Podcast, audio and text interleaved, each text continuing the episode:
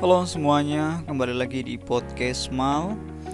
Kali ini uh, saya akan menyampaikan beberapa hal terkait dengan pembelajaran sosiologi. Ya, kita telah melaksanakan pembelajaran selama satu semester. Nah, sebentar lagi uh, akan ada uh, penilaian akhir tahun. Artinya kita akan melaksanakan ujian tentang materi-materi yang sudah kita pelajari selama semester 2 kemarin, terutama materi kelas 10 untuk mata pelajaran sosiologi. Nah, kira-kira apa saja sih materi yang uh, akan muncul uh, pada ujian penilaian akhir tahun di semester 2 ini? Nah, itu kali ini saya akan menyampaikan materi-materi yang bisa kita pelajari atau uh, kalian pelajari uh, dalam mempersiapkan diri untuk melaksanakan penilaian akhir tahun ya. Kita ketahui bahwa pada kelas 10 uh, IPS materi sosiologi uh, kita mempelajari tentang dua bab ya yang pertama adalah mengenai ragam gejala sosial dan yang kedua mengenai metode penelitian sosial. Nah, kira-kira dari kedua bab itu mana saja yang akan keluar atau mana saja yang perlu kalian pelajari agar bisa mempersiapkan diri dalam ujian akhir semester 2 ya.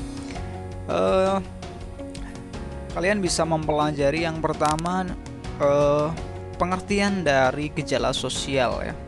Gejala sosial itu apa? Ya sudah kita pelajari bahwa gejala sosial itu adalah sebuah uh, fenomena yang kemudian menjadi uh, pemicu munculnya masalah-masalah sosial. Nah, itu adalah pengertian gejala sosial. Silakan dipelajari. Kemudian Selain itu, kalian juga bisa mempelajari mengenai faktor-faktor penyebab munculnya gejala sosial ya.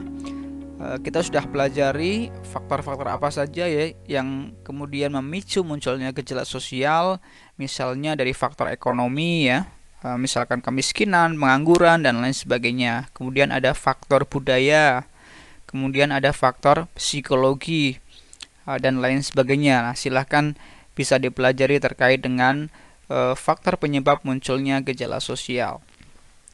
Kemudian setelah uh, materi gejala sosial. Dalam bab ragam gejala sosial juga kalian bisa mempelajari mengenai uh, nilai sosial dan norma sosial ya. Uh, yang perlu kalian bahas atau kalian pelajari dari nilai sosial dan norma sosial yang jelas adalah pengertian dari nilai sosial itu apa kemudian norma sosial apa silahkan dipelajari. Kemudian ada ciri-ciri dari nilai sosial itu apa saja ya setelah itu, kalian juga bisa mempelajari mengenai jenis nilai sosial ya. Seperti yang sudah kita pelajari sebelumnya bahwa jenis nilai sosial itu berdasarkan Profesor Notonegoro itu dibagi menjadi tiga. Ada nilai material, nilai vital, dan nilai kerohanian. Nah, setelah itu kita juga bisa mempelajari mengenai eh, jenis-jenis dari norma sosial ya norma sosial. Ada norma agama norma kesusilaan norma kesopanan dan norma hukum. Nah, kemudian e, dari jenis-jenis norma itu juga bisa dipelajari lagi mengenai tingkatan norma ya.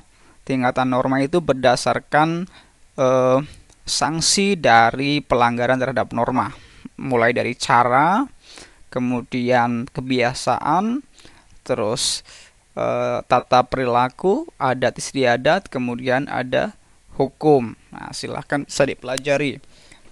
Kemudian selain e, mempelajari mengenai nilai dan norma, kita juga bisa mempelajari lagi e, pada materi sosialisasi. Ya, kita tahu bahwa sosialisasi adalah proses belajar mengenai nilai dan norma. Nah, kemudian dalam materi sosialisasi itu kalian juga bisa mempelajari mengenai uh, apa sih agen atau media sosialisasi? Ya agen dan media sosialisasi. Misalkan ada keluarga, teman bermain, lingkungan kerja, kemudian lingkungan sekolah dan media massa. Selain itu juga kalian pelajari juga tahapan sosialisasi. Mulai dari uh, preparatory stage, kemudian play stage, game stage sampai pre, uh, generalis other stage ya. Itu sosialisasi. Kemudian materi dari ragam gejala sosial yang berikutnya yang perlu kalian pelajari adalah mengenai perilaku menyimpang atau penyimpangan sosial. Hai, silahkan dipelajari mengenai faktor penyebab perilaku menyimpang ya. Kita sudah pelajari ya ke, ada e, tiga ya. Yang pertama adalah longgar tidaknya nilai dan norma, kemudian sosialisasi yang tidak sempurna dan sosialisasi pada sub kebudayaan menyimpang. Selain itu, kalian juga bisa pelajari mengenai Eh, jenis-jenis penyimpangan ya. Kita tahu bahwa penyimpangan itu ada namanya penyimpangan positif, ada penyimpangan negatif, juga ada penyimpangan primer, penyimpangan sekunder. Nah, kemudian kalian juga pelajari mengenai teori-teori penyimpangan sosial. Ada teori labeling, ada teori differential association, ada teori anomi. Nah, Selain itu, kalian juga pelajari tentang jenis-jenis kriminalitas. Ya, kita tahu dan kita sudah pelajari bahwa jenis-jenis kriminalitas itu ada salah satunya ada white collar crime, ada blue collar crime, ada crime without victim, ada uh, general uh, corporate crime dan lain sebagainya. Nah, silakan Eh, bisa dibaca kembali.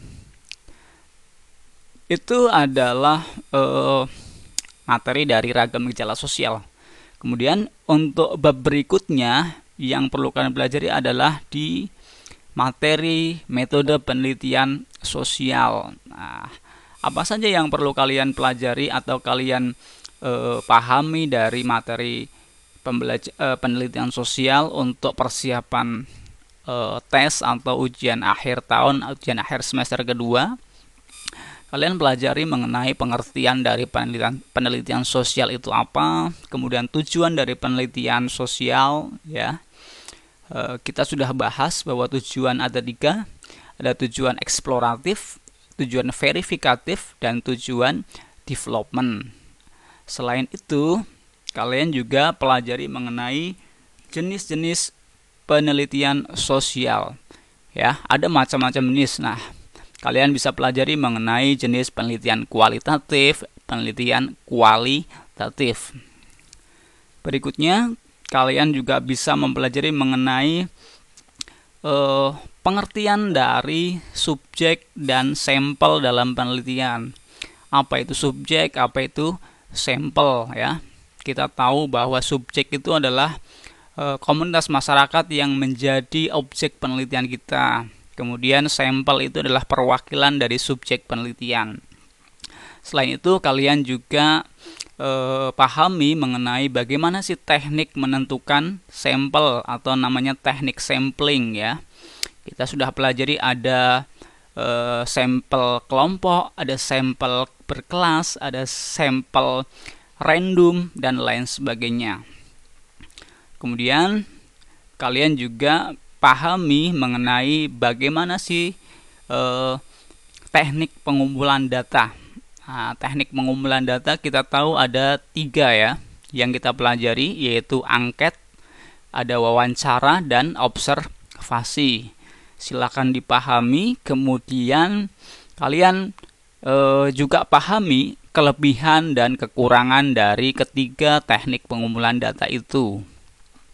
Setelah itu, kalian pelajari tentang bagaimana sih cara menentukan topik penelitian yang baik. Ya.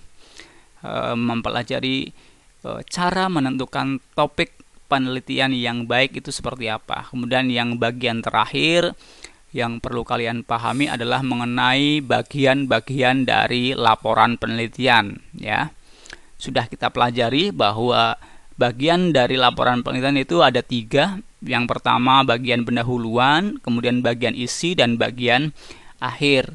Masing-masing bagian itu punya uh, uh, penjabarannya masing-masing ya. Kita tahu di bagian pendahuluan itu dimulai dari cover sampai kemudian uh, daftar isi ya atau daftar gambar dan lain sebagainya. Kemudian di bagian isi itu mulai dari bab 1 kemudian bab 2, bab 3, bab 4 sampai bab kelima. Bab kelima itu adalah penutup. Kemudian di bagian akhir isinya adalah mengenai daftar pustaka dan kemudian daftar lampiran. Nah, kira-kira itu eh, review materi-materi yang bisa kalian pelajari untuk mempersiapkan diri dalam penilaian akhir tahun eh, untuk kelas 10 materi sosiologi. Mudah-mudahan kalian bisa e, belajar dengan baik sehingga nanti hasil dari tes atau ujian akhir tahun nanti bisa menghasilkan nilai-nilai yang baik. Oke,